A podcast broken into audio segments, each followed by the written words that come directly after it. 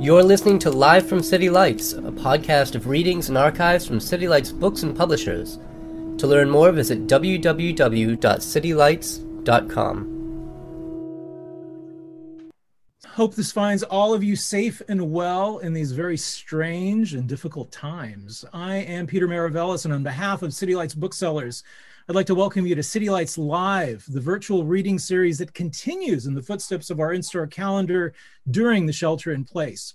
Uh, we continue to celebrate the works of authors we know and love with readings, discussions, and forums throughout the fall season. Uh, we are happy to announce that City Lights has reopened its doors to the public. Following CDC and San Francisco Health Department guidelines, we aim to make your visit to City Lights as safe as possible. Please do come and visit us if you're in the area. You'll be able to once again browse our stacks. We are open seven days a week from 12 noon to 8 p.m. We've worked very, very hard to transform the store for the age of COVID. Our entrance is actually now on the Broadway side of the building. It's actually at 271 Columbus. The original entrance is an exit only. Uh, we encourage everyone, please do wear a facial covering while visiting, uh, trying to make efforts to keep things safe for everyone. Uh, as many of you know, City Lights is a publishing house as well as a bookstore. We continue to publish in the grand tradition of Lawrence Ferlinghetti's seminal Pocket Poet series. Uh, we continue to produce on a seasonal basis new books of poetry, fiction, literature and translation, and nonfiction, informed by a very progressive political outlook, I am happy to say. Um, in fact, if you check out our Instagram page, you will see some banners that we just put up. So check out our new banners. Uh, we have new titles that we've recently released uh, from Pamela Sneed, uh, former poet laureate of the United States, Juan Felipe Herrera. Uh, for those of you that enjoy poetry, we just published two new books in the Spotlight series, uh, one for Uche Nduka and one for Sophia Dahlin. Uh, we've got also a marathon coming up this weekend, uh, celebrating the 20th issue of that series uh, with events both on Saturday and Sunday. So to learn more about the books that we publish, as well as our upcoming events, please visit us on our website, www.citylights.com. You can also keep up on our activities on social media. We're all over the place Instagram, Twitter, you name it. Uh, and also, you can subscribe to our newsletter that's on the uh, kind of homepage of our website and get uh, kind of like weekly updates on everything that's going on. So, tonight, uh, we are psyched to have Third Man back in the house. We are celebrating three awesome new titles from one of the most really exciting indie publishers out there. Uh, based in Nashville, Third Man is the brainchild of the musician Jack White and is comprised of two divisions Third Man Records and Third Man Books. Uh, they both produce work that concerns itself with American roots traditions, both in audio formats and in print. Although not exclusively bound to the North American canon, they focus on American writers and musicians producing exciting and very challenging work. I might add, uh, Third Man also has an audio technology division that builds these insane effects pedals. Um, some of the uh, City Lights staff actually had a chance over the period of the lockdown to play around with the infamous plasma pedal. That's this cross between a Tesla coil and kind of the filthiest fuzz box you've ever heard. So some really fun, really creative stuff coming out of Third Man both in weird technology and I mean really awesome books. So we've had the great pleasure of working with them over the years. And it's really, really awesome to have them back in our orbit. I'm going to actually let a couple more people in because I notice they're waiting outside. And I don't have an assistant with me. So make sure we can get him in here. Cool. All right. So before we get started, I would like to invite Chet Weise who's one of the key figures and backbone of Third Man Books, to join us. Hey, Chet, welcome back, albeit in our disembodied form. Thanks for being here. Excited to be here. Always, uh, always appreciate uh, City Lights uh, supporting us. And as everyone knows out there, I don't know if there's any place as important and legendary as the bookstore. Uh, uh, speaking of bookstores, as City Lights. Yeah. Uh, been there several times myself. We were talking about earlier. I, I was there as a fan, seeing poetry readings, and now working with you guys, and uh, very excited about tonight. So, what's been going on at Third Man? I mean, every time I look at the website, we keep seeing really, really awesome books. I mean, it appears you've managed to survive the plague. Um, um, and this latest list of books looks really fantastic. I mean, can you tell us what you look for when you're thinking about what you publish? Uh, that's a good question. I uh, I wish I could give you a succinct uh, answer, but uh, much like the record label, uh, Third Man Books, we we publish across the genres, uh, everything from speculative fiction to children's books to poetry to art books to music books. Um, I think a lot of it has to do with what what we like, and I know all publishers say that many times, but we truly do only publish what we like, and I think that that's part of our advantage. Uh, I don't know if it's an advantage. It's definitely a part of our ethos. I think it's a positive ethos because people who are into Third Man and these books have come to trust us, uh, just like they do on the record side of the things. So we have a chance to take some chances and to put out these books. And usually, if we like them, there's pretty good chance the people who follow Third Man uh, like them also. And then it just goes from there. You know, it starts to expand from there. There's nothing like getting a good book out to people who enjoy it, and then uh, you know, word of mouth spreads after that. And and you're right. This this these last books we put out are they're so amazing. And, and everyone is really in store for something uh, great tonight. There's going to be a lot of variety too. I think it's very much representative of what we're trying to do at Third Man Books and that's what I really love about what you do is the fact that it's it's very diverse uh, and just coming from different places and uh, and always exciting. It's done really really well for us, so we're grateful for that.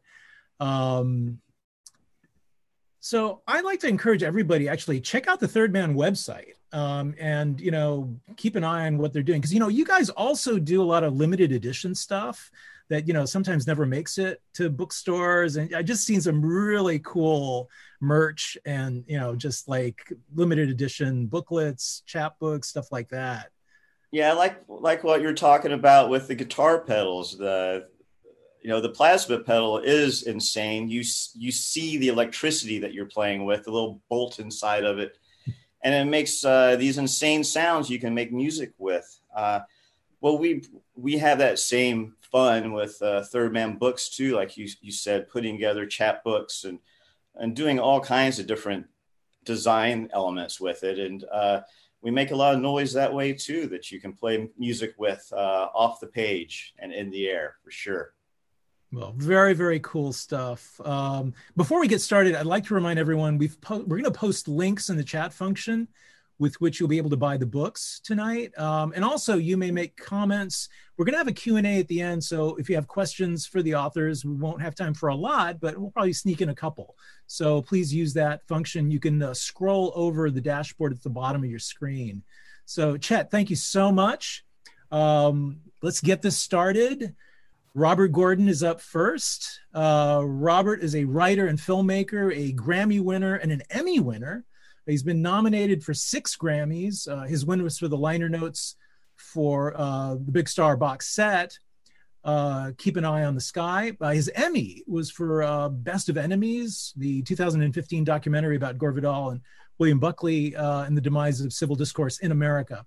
I think we need to be very, very clear about one thing. He is not the rockabilly singer. Uh, for those of you who are fans of like new wave punk in the late 70s and early 80s, there was a Robert Gordon who was uh, kicking around the New York scene. It is not him.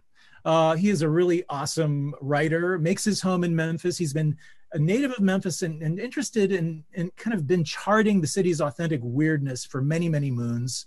The book we're celebrating tonight, it came from Memphis, which was originally released in 1995 was the culmination of his cultural explorations over the years. So we're thrilled that that book could be re-released, and kudos to Third Man for recognizing a good thing when they see it. Please give a warm welcome now to Robert Gordon. Thank you, thank you. Greetings to all from Memphis. Very cool to uh, see all these people uh, lining up uh, or coming into the room and all that stuff. Um, I thought I would start this night with a reading from the book, um, little thing that kind of set the tone. The first guy speaking will be Lee Baker, who was a guitarist in a great Memphis band called Mud Boy and the Neutrons. And he says, the first night I ever heard I Want to Hold Your Hand, I heard it on the radio coming home from a Blazers gig at Ole Miss. I said, God damn, that's it. You watch. I'd been hearing about it and I said, that's the future knocking at our door. We're going to have to change. And we did. Horn bands bit the dust and everybody had horns. The Beatles were replacing the marquees, rhythm and blues, and all that changed. So while the Beatles caught a new excitement to pop music, some people saw them as a distraction. Dan Penn, an Alabama songwriter who would come to Memphis in 1966 and produce the box tops, sums up the feelings of those who entered the Memphis coffeehouse era with their mind more on black music than British white. He says, Tommy Roe was working at Fame Studios in Muscle Shoals, and he'd been going to England. He came in one night and he had this test pressing in his hand, and he said, Boys, I've got something right here that's going to change the world. And we said, Put it on, put it on. He puts it on, and here it comes. I want to hold your hand. What'd y'all think? Everybody in that room cared for nothing but R&B, and nobody said much. And he said, "What do you think?" And I said, man, if that's going to change the world, I don't know whether I want to live in it or not. So that's uh, reading from my new edition. Thank you, Third Man Books. To it came from Memphis. I'm thrilled that my first baby is getting a new coat of paint. This edition is updated and revised, but it's still the same book in essence that it was over the years, I've gotten an interest in um, historical architectural preservation, and and I like to use an analogy from that for the for this uh, reprint, which is that I kept the footprint of the book the same, but I just let in a little more light. Um, this edition is a whole new layout it's got 80 new photos. There's three new chapters. There's a lot of information updated, including a buying guide. The other big change is that right after publication in 1995, well, right after publication, a bunch of people said to me, I should be in your book. And, and, you know, you get that kind of stuff. But I got one letter in the mail and it really hung with me. And, uh, the writer, uh, Linda Terry, said to me, In your book, you talk about the husband and wife puppet team, and I'm the wife. And in the book, you talk about Dewey Phillips, and my and she says, and my first husband's in the book. And in the book, you talk about Dewey Phillips, this great disc jockey, and and my second husband's work on Dewey Phillips. But you don't, you know, but I'm not in your book. And she cited Marion Keisker, who was the woman who worked for Sam Phillips at Sun Records and was the one who first took note of Elvis Presley and encouraged Sam to pursue uh, to pursue Elvis. And she cited Abigail Adams, uh, John Adams' wife, who, uh, when John was writing the Constitution, Abigail said, "Remember the ladies." And and, and so that letter really hung with me. Um, and it took 25 years for the opportunity for change to come. But with the third man edition, I called up Linda. She was the first call I made. I said, I didn't know her. I said, ma'am, I've kept your letter for 25 years and I'm ready to, you know, and I got the opportunity to update the book. I'd like you to be my first interview. And so I wound up interviewing about um, probably about 15 or 20 people for the new edition. About 10 or 12 of them were um, women who were on the outskirts of the book, uh, who I brought into the book.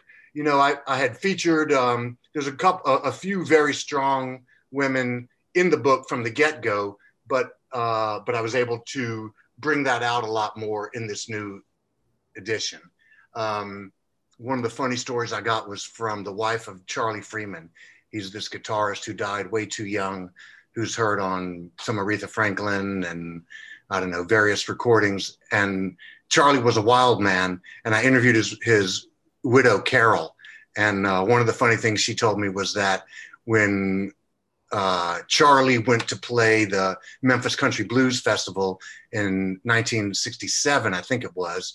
Um, she knew he was going to be taking acid all day long, so she made him a steak and eggs breakfast to give him a good base to send him out. And and I've got a quick uh, Linda uh, story that's also in the book that uh, I want to share with you. Uh, Linda had finished her job in Chicago while Jimmy, her husband, drove the uh, okay so they'd been hired let me let me set it up they'd been hired by the electric circus in greenwich village the you know the hippie club that was about to come on to the scene they'd been hired as the hippie puppet show and um and so jimmy had gone out first with the set and now we resume the reading linda had finished her job in chicago while driving the, while jimmy drove the set east and she joined him when the nightclub was about to open. I don't know what I did with all the furniture and stuff, she says, because I didn't bring it with me, but I brought my records to New York. she says that summer's theme song was Light My Fire by the Doors. Every head shop had it blasting from their doorways. Linda worked the Electric Circus's front box office, learning tarot cards between customers, soon interpreting them in a booth inside. When the Monkees tried to get in for free, she made them pay like everyone else. Good on Linda for that.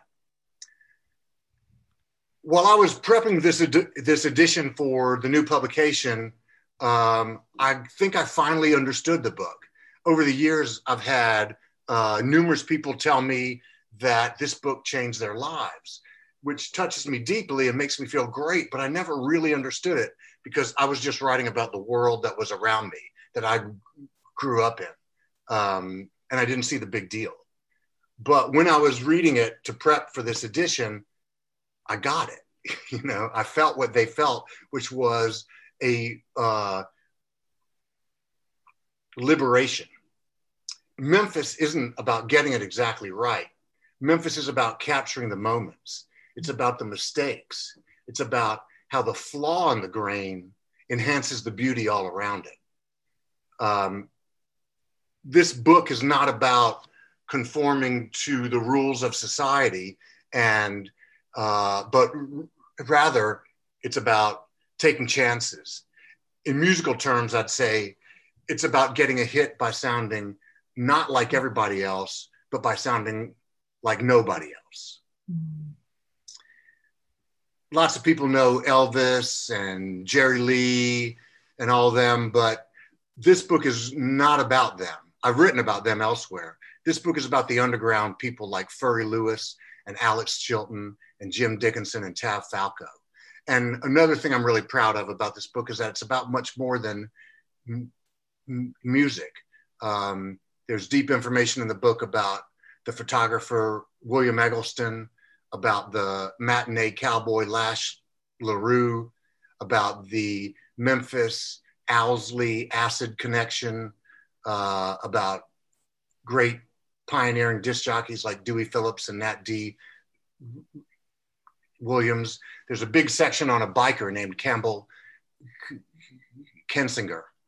And there's a little bit about a, uh, there was more than a little bit, there's a chapter about a wrestler named Sputnik Monroe, and I'm going to uh, leave you with uh, a reading about him. Sputnik is most interesting because, like Lash LaRue, he was the bad guy, good guy. Mm-hmm. Uh, Lash LaRue, you know, was different from the other cowboys. He didn't sing, but what made him different was he didn't wear a white hat and ride a white horse.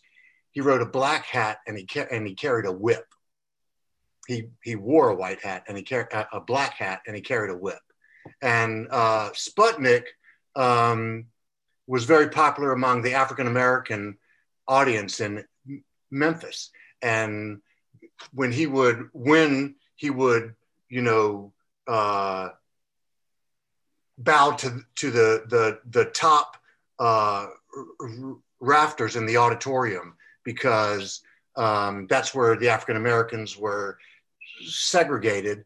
And gradually he became uh, the hero of a lot of young hipsters. So uh, I want to read you a little story about him. And again, it comes from the new edition of it came from Memphis. All right, so here's a quick Sputnik story before I get out of here. He said, he told me, it was, I had so much fun interviewing him. He told me, whoever, this is a little bit about his background. When he was, before he started to wrestle, he traveled in the uh, traveling fairs. He says, whoever wants to do their thing, however they want to do it. I had shovel fights, rope fights, pickaxe handle fights, wrestled, boxed, one hand tied down, whatever their specialty was. One time, I had a guy turn his back to me and hook me by the head. And I realized he'd seen something on TV and he wanted to flip me over his back. So I let him flying mare me. I got up and I staggered around and I let him do it to me again. The people cheered and he did it again. And he did it again. And he did it again. And then he puked and f- fell over. I never let anybody get out of there a, a winner. Thank you from Robert Gordon in Memphis. Thank you, Robert. That was fantastic. So, hey, folks, buy that book. I mean, there's some amazing, amazing stories in there, and uh, you, will absolutely love it. Um, so, our next speaker tonight is Sheree Renee Thomas. Uh, really honored to have her with us. She is a writer and storyteller. We are celebrating tonight the release of her new collection, Nine Bar Blues. Her stories traverse a very rich multitude of sometimes really haunted terrains. They travel from West Africa and the Middle East to the kind of mysterious backroads of the Mississippi Delta. Um, there are ancestral references, sonic rituals, uh, really, and a kind of a reveling in the in the in the in the mysterious nature of the everyday. Uh, Nine Bar Blues is also concerned with music and the people who make and appreciate it. That is to say, the body's music, the music of the spirit, and really what moves the soul. So uh, Sheree Renee Thomas's voice is one of hope. We welcome her to City Lights. All right. Hi. Thank you. It's an honor. Uh, and hello. It's so great to see people from all over the world. That's amazing. um, I'm Sheree. I'm greeting you from Memphis, Tennessee, uh, a few blocks from the Mississippi River, the mighty Mississippi. I'm going to flash this gorgeous book that Third Man made for me. It's Bar Blues. Yeah. Um, the cover has all these great illustrations that Caitlin Parker did. Um, each one is a visual clue to a story, short story. So there's 16 short stories, um, all um, science fiction, fantasy, magical realism, or the marvelous real, as we like to call it, uh, genre uh, crossing stories. A little horror because I like the scary stuff. And in fact, um, I just want to say I have a Sputnik reference in one of the stories. So I just really loved hearing that story. We like our wrestling in Memphis for sure. right? So I'm going to read a little something from a new story called Love Hangover. So are you ready? Are you ready? Give me some energy. I need some energy. All right, all right, all right. Love Hangover. That night, disco records were the only things that burned. I lost someone irreplaceable, a creature that lived off blood and music, the life force of a people, but a creature that was also my friend. Delilah brings it. I mean, she brings it 100%, y'all. Delilah Divine, sang, girl, sang. Delilah teased death the way she teased her fans, her voice an odd constellation of sound. She had tasted death and knew she would always live in one form or the next, like the singer resurrected in the record's groove. Every night was a different club, one after the other. 16 on a hi hat, four on the floor, two and four on the backbeat. That was the sound that announced her arrival and all of disco. Like Delilah Devine's voice, the music was sweet water finding its own way home. It was going to get through, just a matter of time. The challenge was finding a way to listen and not get drenched with Delilah, you drowned. The first night I met Delilah, she danced on the speaker box. Bianca Jagger rode by on a white horse, her black locks shining ebony waves, but all eyes returned to Delilah. To say she was a vision is to insult the very nature of sight itself. Beauty is internal and eternal, and Lila's beauty came through in her songs. Motown funk, soft Philly soul, and salsa, it wasn't what she said, not the lyrics nor the music with its lush orchestral arrangements, her soaring vocals were reverb. It was the story that was beneath her words and music, the message she carried within. And the message, it was about freedom. That was the sound, and the sound was the movement. We danced to be free. Candi Staton sang from her heart, and that's why we loved her songs too. I had no idea how true her lyrics would be. Self preservation is what's going on today. Delilah started off singing jazz, top 40 hits. When DJs arrived in clubs carrying crates between sets, she and the other vocalists sang for their own survival. And sing she did. I loved the way I moved when her music was on, the way we dove and split from our old selves into something sensual and new, the way the dance floor took us in, wet and holy in its mouth. We were all glitter and steam, blurred, blazing bodies spinning in the music's light. If I turned away from the hypnotic rhythm and the beats, from Delilah's seductive song and dance, I could have saved myself and a whole lot of dead people a lot of trouble. Heartache was Delilah's last name. Nothing else was fitting. Young hearts just run free. Delilah only had time for the young, and none of us, not a single soul, could run away or leave her embrace. She was like Diana's song If there's a cure for this, I don't want it. I don't want it. I thought about Delilah all the time, and she gave me and all her fans the sweetest hangover. When Delilah got into your bloodstream, she controlled lives, heartbeats. I practically lived in the clubs just to see her. Now, the club's appeal was that the ultimate rocker, rocker lifestyle was available to anyone who could manage to get in. When I first met Delilah, it seemed like she was always in the club, as if she emerged from beneath the parquet floors, fully formed dressed in slinky silk dresses that wrapped her curves in silver tinged moonlight. Delilah, she was a vision. You couldn't turn away from her. And believe me, many tried, only to find themselves in her throng. Music was her spell. DJs played with minds, stories told with songs seeped into your soul. Walked through a door in the forest, no confidence at all. But in music, spirits take shape. I became who I wanted to be, what I needed. Dancing with Delilah Divine. It was like that. 5 a.m. when the club was closed, most others would stumble their way home or fall into the faded booths of a diner. Delilah wouldn't want rest or breakfast. She wanted to be near water. She would sit next to the ferns and the bulrushes. Said, unlike the clubs, the green light formed a kind of wall of kindness around her. She would bend her ear to the waves that lapped up against the shore, whispering to voices I couldn't hear. I tried to reach her with a joke, some laughter, or a bit of gossip, anything that might hold her attention, pull her from the faces, the arms I could not see. But she was lost in the waters, in search of depths where she could drown her weight of years. What she sought to drown was not a name, but her history. Sometimes she spoke as if she lived beyond her 20 odd years. Lila lived for the rust of songs, for the scars and the cutting parts of choruses, the hooks that dug in your soul and made you cry from recognition of deaths. She wanted to laugh with the joy of it and dance and dance until she could reach the gray vaults of sea. She said her sisters waited for her on the other side, but she couldn't swim her way back to them. Said she was already drowned. Each night at the club, I watched her struggle to breathe. They played her songs before I knew they were her songs. String sections and synthesizers, syncopated bass lines and horns, and that voice, that incredible voice. She danced as if the music was a stranger, as if the songs were notes that came out of another's throat. Where did you learn to sing like that? I asked. She looked at me with dead fish eyes that should have run me away, but I was already hers before the first time we even touched or danced. From the throats of a thousand thousand men and women, she said. But the children. She closed her eyes as if the memory pained her. Their voices are too sweet. I can't bear the taste of their songs. Now I thought she was high. I'd seen her with her blow and biscuits, poppers and whippets, whatever made the music and the lights, the dance and the tempo last longer. What do songs taste like, Lila? Like ambergris and champagne, like ambergris and champagne. She spun around, eyes staring straight up They've come back. What? I asked. She pointed. The disco ball was the largest in the studio. It reflected the jewel tone beams of the strobe lights. We used to party with these in the 20s, she said. Back in Berlin. Berlin? Lila, you're only 20, right? How would you know how flappers partied back then? She stopped spitting and shrugged. Hmm.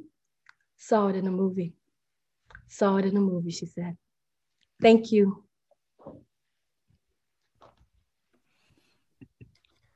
Thank you, Sheree. God, that was fabulous. so next up is a special presentation by Alison Mosshart. Uh, needs little introduction. Uh, Ms. Mosshart, as many of you know, is an artist and a musician. She is best known for her work in her musical duo The Kills, as well as fronting the Grammy nominated rock and roll band The Dead Weather. Uh, she's also a visual artist working in paints, multimedia, and photography. Uh, she studied art for two years at the University of Florida, followed by the University of Honolulu, where she learned printmaking. Uh, she's had five major solo exhibitions in New York and Los Angeles, uh, Muscle Shoals, Alabama, and Mexico City, and again in Los Angeles. So, um, really very very awesome to have her with us um, Car Ma is her first printed collection of paintings photographs short stories and poetry. Um, she's put together a really special presentation for us. So let's see if i can prepare it for us. Hi my name is Alison Mosshart, and i'm excited to read to you today from my book Car Ma. This is it. This is it. And um, the first piece I'd like to read to you is called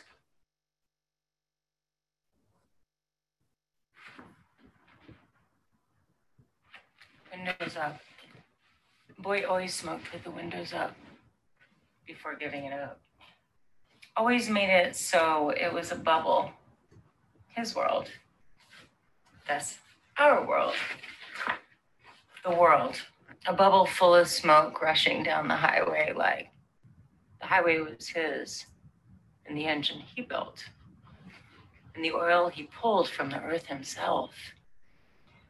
We were passengers in this, in it to win it, and this bubble paid for in cash, often bullish with his foot.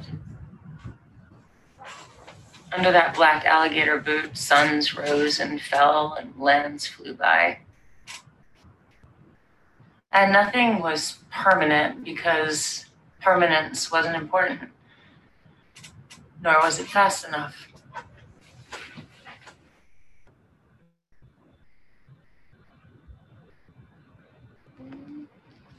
Pink whip.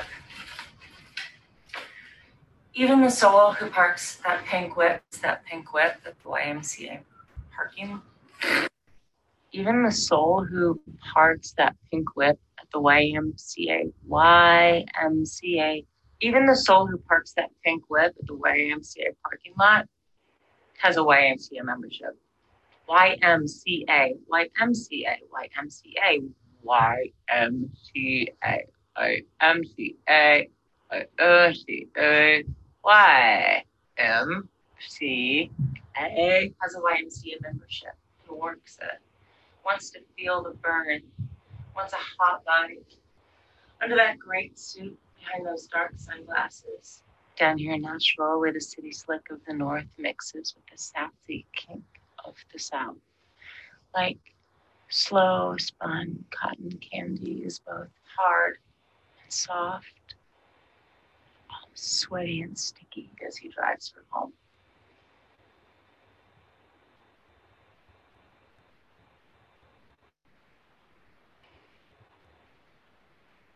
LA. I have mixed feelings about you. I love you. Love like the way someone falls for someone they've never met. Obsessed, pathetic, eager, clueless, easy love. You amuse me and suntan me against my will through my windshield. I think about you a lot when I grew up. City of movies. You look like the movies. Your light is toxically cool. I've never been in the movies. Maybe one day I'll be in the movies and we'll become close.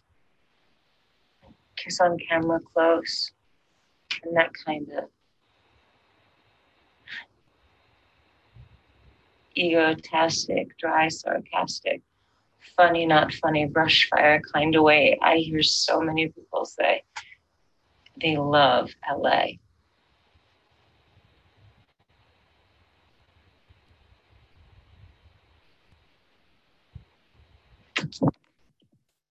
Is a really terrible way that I'm doing this.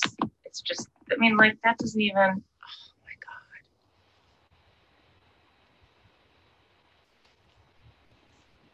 God. Louisiana, S Count, 2013. You are just so easy. If we had a kid, it would never cry. Just wavy, just wavy. Me, just wavy down, down, and down in Louisiana, baby, and I'll be there. Good and pickled liver, yet I'll just live forever. I'll wait for you by the river in the red and orange casino. You know I don't gamble.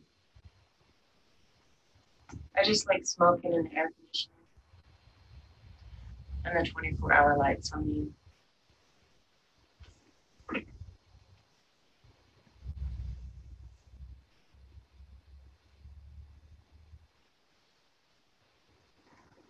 Roadkill is like little Persian rugs, little bearskin throws, little swaths of natural fabric, little tears of mohair sweater, little samples of cotton polyester, little cuts of living room carpet, little trims of indoor outdoor, little clown wigs on the ground, little peach fuzz on the chin, little slices of smoke stained beard, little threads of human weave, little mohawk on the freeway, little crew cuts on the right lane, little pigtails off the exit, little French braids at the stoplight.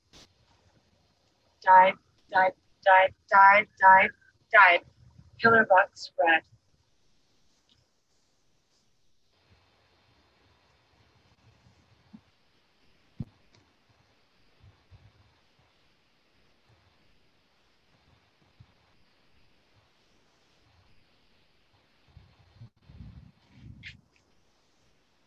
Returning the screw.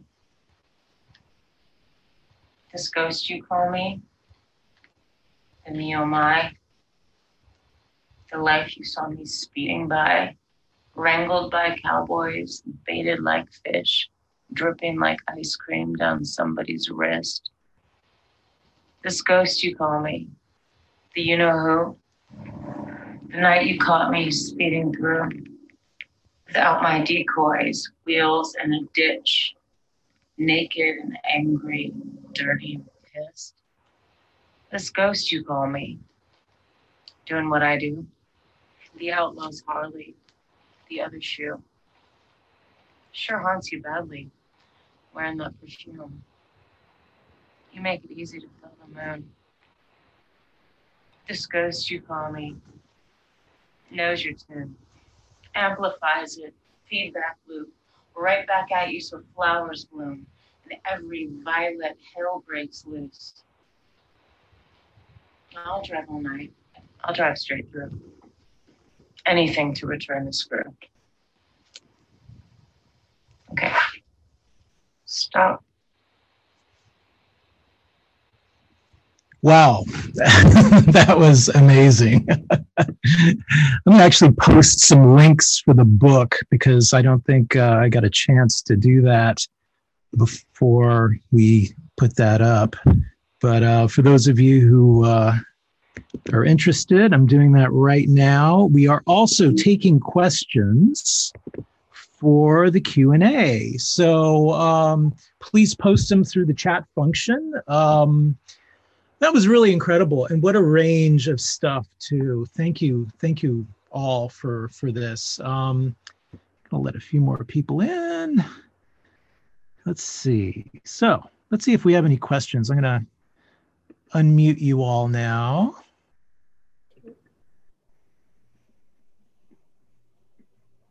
There we go.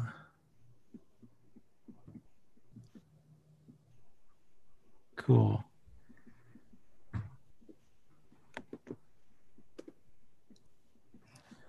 So let's see uh, what people have to say.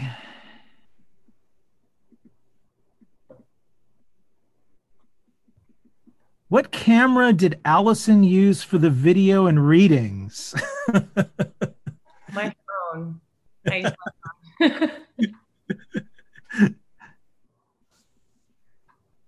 see if there's other stuff out there.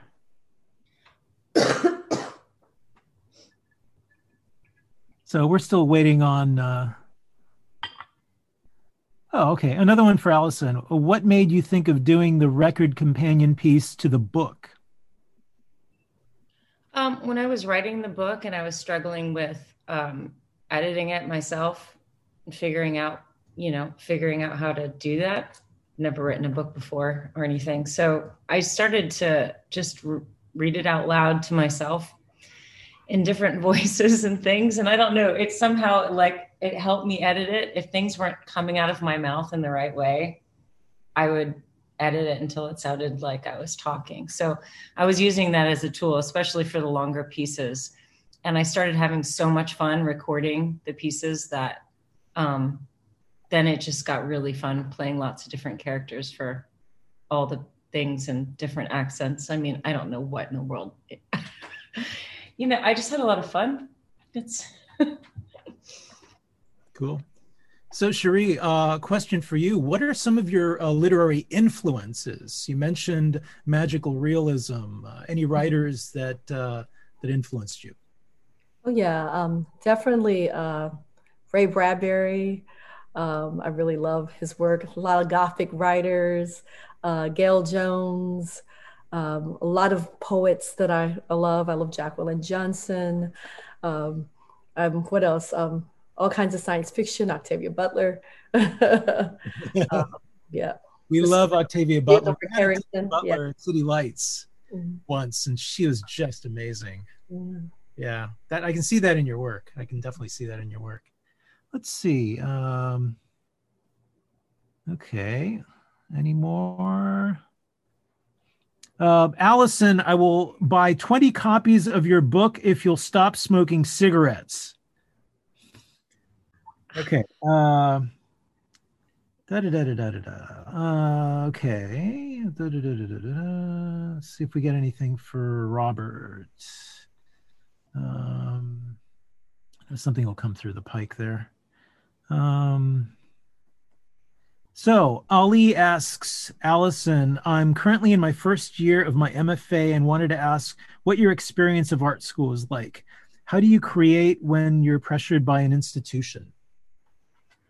I loved going to art school and I was sad because I was also on tour at the same time. So I eventually just couldn't go back. But I think my favorite thing about it was having big tables and space and lights and, you know, I typically, if there was a project that I was asked to do and I didn't really like it, I would kind of start doing it. And then I would sort of start doing three totally different projects and end up turning those in instead. And it kind of was, you know, sort of how I'd like react to something not interesting me so much, but I would, I would kind of overwork and, um, and get there somewhere like around the back somehow. Um, so I always think it's good to do whatever is inspiring you. Cool. So I have a question for Robert. Uh, what made you want to write about Memphis? Why this area of the U.S.? Uh, because, well, it's my home. I was born and raised here. I may not sound like it, but I was born and raised here. And uh, I realized coming up, I was seven when Dr. King was assassinated you know, I was about probably 10 when I realized Rufus Thomas, the guy on the local TV commercials, was also a, a famous, you know, R&B star. And I, I just began to be aware that in the microcosm of Memphis, the whole world, all the, the whole world was represented. I liked, uh, you know, the, I was able to explore Memphis. In Memphis, everything comes down to race, and and so it was an opportunity to explore uh, the racial conflicts in microcosm and expand them out to bigger picture. You know, I, I never had to leave home. Because, well, I did. I mean, I moved away and came back, but I never had to because it was endlessly fascinating to me here Cool. Um, do any of you know or remember Wild Bills? Of course. Wild Bills is a great uh, Memphis nightclub, blues nightclub. It's actually like even Wild Bills is the slightly diluted scene. Sheree, I don't know if you're familiar with that. I'd be curious to hear your opinion.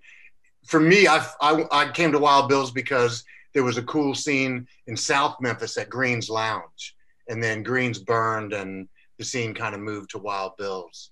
That's how I got there. It's just it's a small, you know, I say it's just a small joint on the side of the road with a red light bulb hanging from the c- ceiling and a band, you know, on the floor in front of you. It's a great classic juke joint.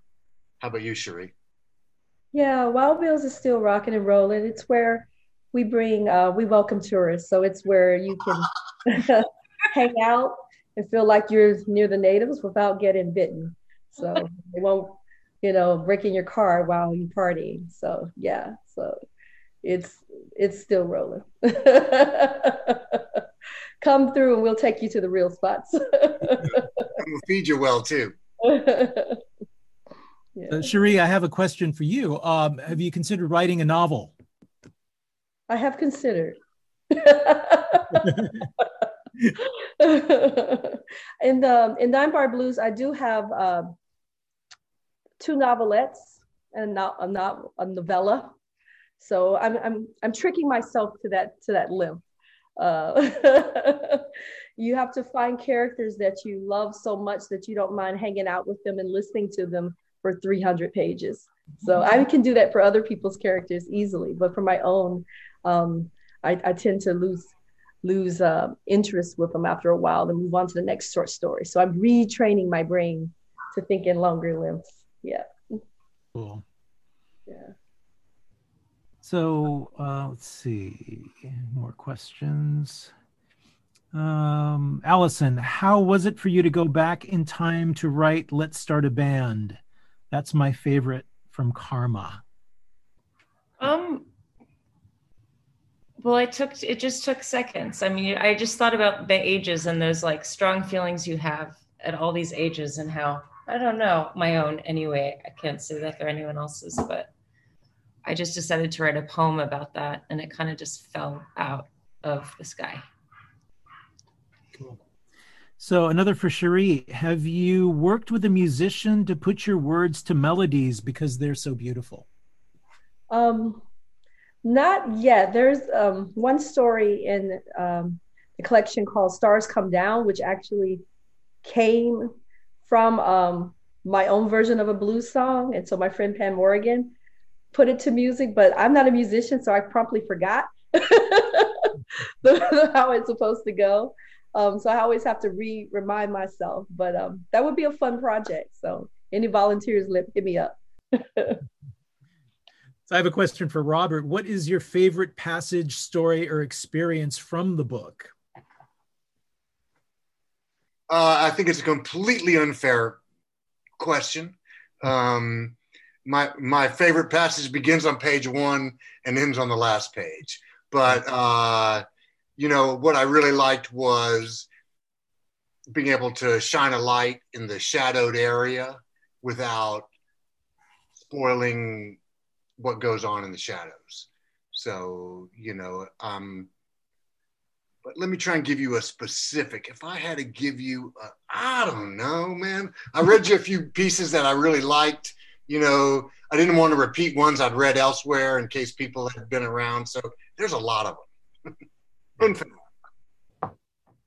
Okay, let's see what else we got here. Um, for Alison, were you ever in an uh, an episode of Parts Unknown? Yeah. Short answer. let's see. Um, let's see. Okay, for Robert, I recently arrived in Memphis for college, and I went downtown for the first time last weekend. Maybe it's because I'm not from the U.S. Everything seemed like it's straight out of a museum how do you keep cities like Memphis new and alive, or do we just keep the old world, quote unquote? Well, Wow. Okay, so it's funny because I remember walking around. I remember walking around with a friend of mine from New York downtown, and he goes, "Hey, where's all the people?" And I remember standing with a friend of mine from Los Angeles downtown, and we're on Mud Island, which is out in the Mississippi River, and we're looking at the skyscrapers of downtown Memphis, and he goes, "Where's downtown?" so you know, I've heard it all about Memphis. For a lot of people, Memphis is the big city. You know, for a lot of people, this is the you know you get to the three block depth of downtown Memphis and you've hit you know the big time.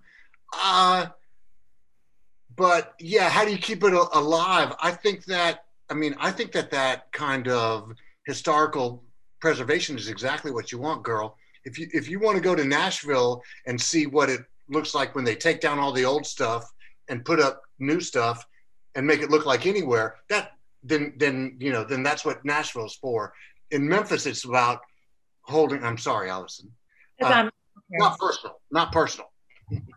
um, I think I think Memphis is about holding on to the uh, things that gave the culture shape and letting things around there happen you know? So like there's constant progressions and there's fights about progressions and there's fights about keeping old stuff. Um, i think a city lives by you know what the what the people do and um, I, I think it's a real gem to be able to walk around in a place. I mean, you go down to South Main and you could shoot a Stax m- movie there. It looks like 1968. You know, you could do it, uh, and that's a beautiful thing because you can't go to a lot of places and say that. So we're almost out of time, but uh, before we come to a close, I'd just like to ask all of you. What are you all working on right now? What's coming up in the future? Begin with Sheree. Um, I am working on a project that I shall remain nameless because I don't want to jinx it, but um, I'm I'm calling it a series of stories that are connected. and then maybe it will work out and it'll be a novel. yeah, yeah. Mm-hmm. But it's got music and horror in it and and um, crazy people, so I'm in, I'm loving it already. yeah. Well, we are looking forward to that, and we'd love to have you back. It would be really great. Thank you, Robert. How about you? Well, you know, it's always a you, juggle. For me, the job is like how many plates can you keep in the air and keep going at the same time. The thing I think is going to happen next is a documentary about the Newport Folk Festivals, 1963 to 1966.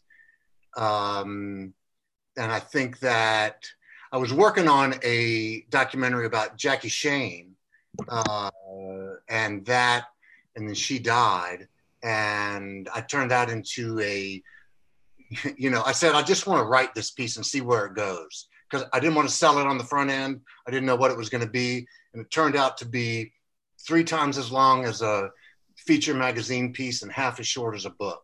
So that's like my next written thing, and I don't know what I'm going to do with it. wow, right on. Sounds great.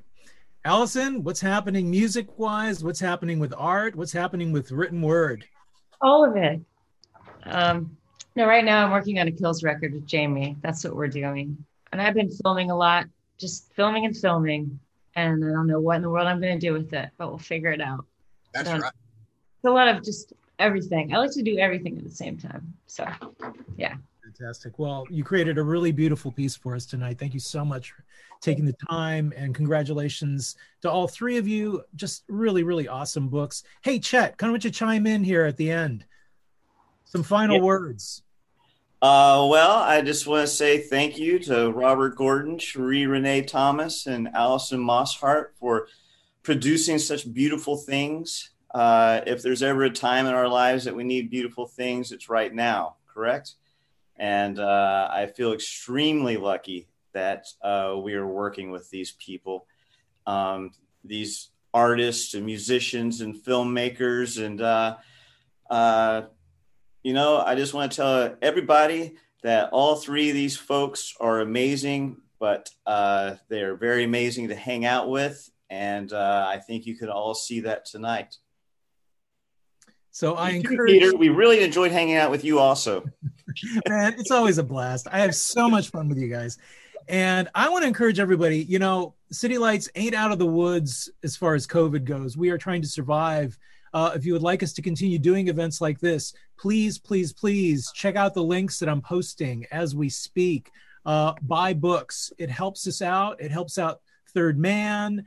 And uh, it really keeps the literary life alive, not just in San Francisco, but across the country and the world. Because hey man we got people from all over the world tonight. It is pretty amazing. I am really kind of floored by this. So thank you all for coming in and and hanging out with us for this little time. And yeah the virtual is really weird but but i don't know. At the same time it's like you know we wouldn't normally see each other. I mean you know here we are. We're like across the world. And you know we're in the same freaking room. It's weird but but also really wonderful. So on behalf of city lights please be safe. Please be well. And keep on trucking. Keep making good work. So long everybody. Thank you, City Lights. bye bye Thank you.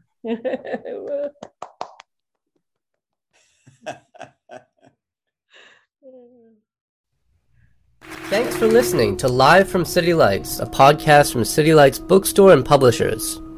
Our theme music was provided by Axolotl. All City Lights events are free. To see upcoming events at City Lights Bookstore in San Francisco, check out www.citylights.com slash events.